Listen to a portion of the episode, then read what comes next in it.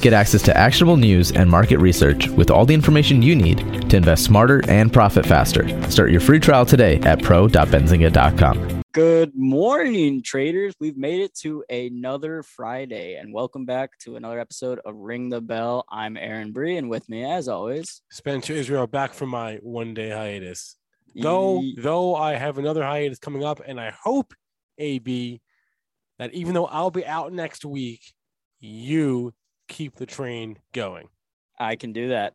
Um, Promise me you can do that. I promise you, I can do that. Okay. Okay. Start with a quick recap from yesterday. All major indices finished in the green, led by, wow, the Russell 2000. We haven't been saying that a lot this summer, although as of late, the, the Russell 2000, which tracks the small cap stocks in the stock market, the 2000 biggest ones, I should say, ha- has been doing pretty well um, just over the past couple weeks or so. But good to see all major indices in the green, Spencer.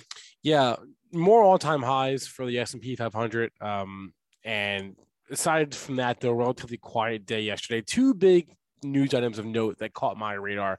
The first was from Apple. There was two reports yesterday out regarding the Apple Car, which is a project that has been rumored now for like six or seven years.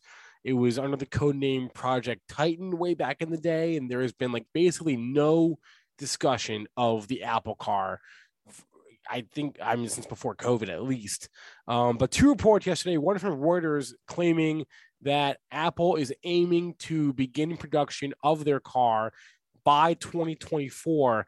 And the second report was from Digitimes Asia, who reported that Apple was apparently uh, in talks with the SK Group and LG Electronics, so two um, you know, Asian uh, electronics man- manufacturing firms regarding uh, uh, the manufacturing of their cars. So you have Digitimes Asia and Reuters both reporting that Apple is moving closer on their car project, which, which again we've heard nothing about for like probably two years.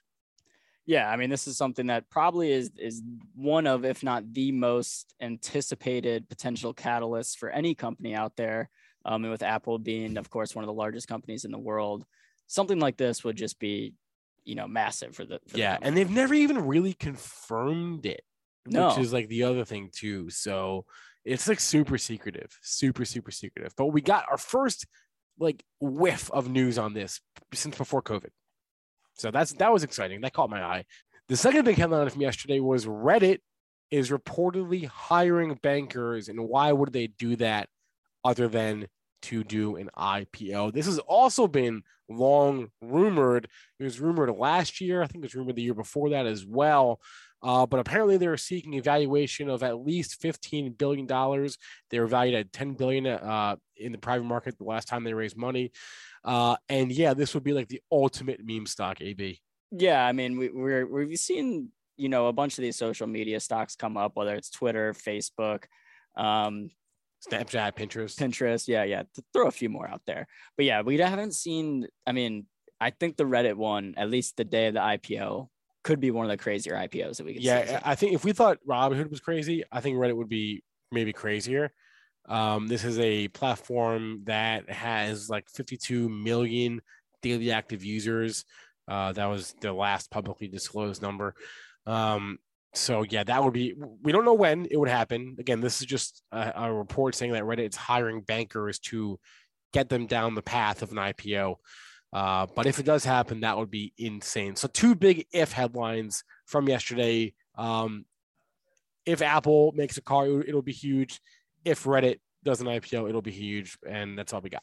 Yep. And if I had to pick one, I would think that the Reddit IPO will happen first. Yeah. Um, but I do think both will happen eventually. We can only hope, AB. And on that note, this is my last Ring the Bell podcast for a week. I'll be back with y'all in two weeks, but AB, I don't expect you to do a show on Monday because the markets are closed, Okay. but I expect you to do a show Tuesday, Wednesday, Thursday, Friday. Done deal. Done deal. Okay. Yep. Spencer's going to be up helping clean up the flood damage in New York. That's, that's so, what I'll be doing. uh, you know, That's thank it. him for that. That yes, th- everybody thank me. All right. That's it for ring the bell. Guys, leave a review, tell your friends, tell your neighbors, and uh That's a wrap. Get access to actionable news and market research with all the information you need to invest smarter and profit faster. Start your free trial today at pro.benzinga.com.